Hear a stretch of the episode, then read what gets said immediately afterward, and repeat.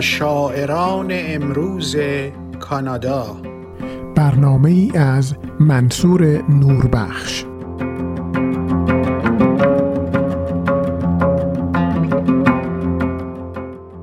با آرزوی بهروزی شما عزیزان منصور نوربخش با شما هستم در دومین برنامه با شاعران امروز کانادا و معرفی خانم دارسی فریزن هاساک خانم دارسی فریزن هاساک در مورد خودش به ما گفته که او دانش آموخته مدرسه نویسندگان هامبر است. مجموع داستان کوتاه او منونیتس ها نمیرقصند برنده جایزه دوم دانتاگلید شده و در لیست کوتاه جایزه نویسندگان مشترک المنافع و جایزه همیشه سبز گرایش خواندن انجمن کتابخانه اونتاریو قرار گرفته است.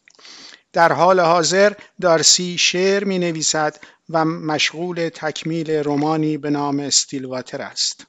در مورد محل زندگی دارسی می‌گوید من در کانتری زندگی می کنم بنابراین کاملا در هیچ شهری زندگی نمی کنم. گفتن این که من در نزدیکی شهر جاسپر در ایالت آلبرتا زندگی می کنم بیشتر به واقعیت نزدیک است. نوشته های دارسی فریزن حساک بر مسائل زنان و کودکان تمرکز دارد و همچنین به سوء استفاده معنوی از آنان در خانه و کلیسا می پردازد. خانم دارسی فریزن حساک همچنین مدیر مسئول مجله ورد سیتی مانتلی است.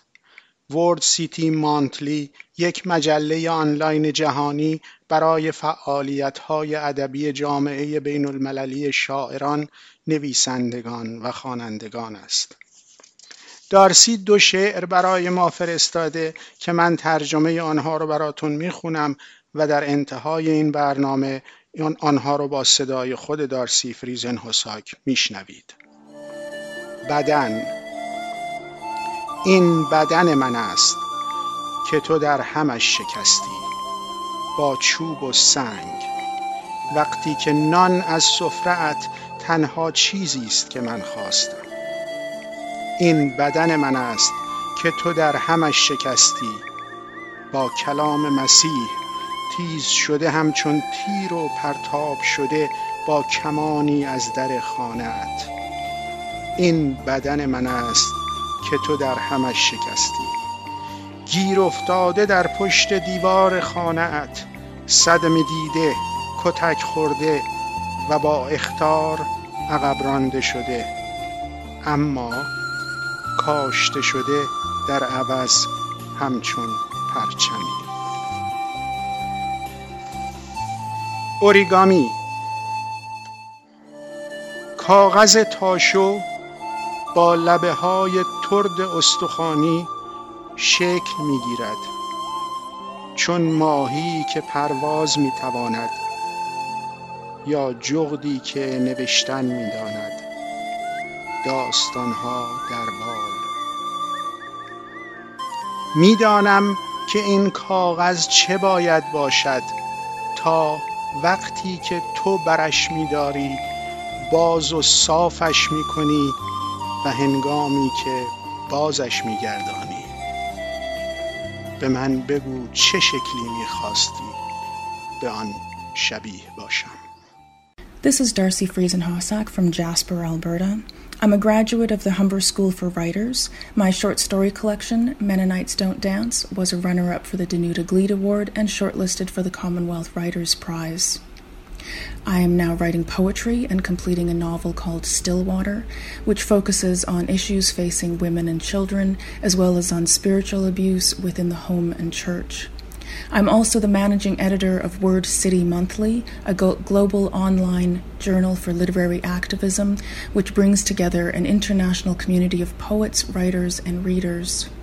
We do this for the purpose of building bridges to understanding and appreciation of all of humanity's children. I believe in the social and political nature of poetry in Canada and the power it has to create bridges over what might seem like impassable waters. Canadian poets, like poets around the world, can speak unpalatable truths in both beautiful and soul shaking ways. When we do this, we impact the heart instead of just the nerves. The power of words, I believe, is the power to help stitch together the great mosaic that must be the very nature of Canada itself. This is my poem called Body. This is my body, it was broken by you, with sticks and stones with, when bread from your table is all that I asked. This is my body, it was broken by you, by words of Messiah, sharpened like arrows, arrows and shot from your door with a bow. This is my body, it was broken by you, taken behind your wall, beaten, battered, and sent back as a warning, but planted instead as a flag. Origami folding paper with bone, edges crisp, taking shape into a fish that can fly, or an owl that can write stories on the wing. I know what this paper should be until you take it, open it flat, and when you return it, tell me what shape you'd like me to be. Thank you.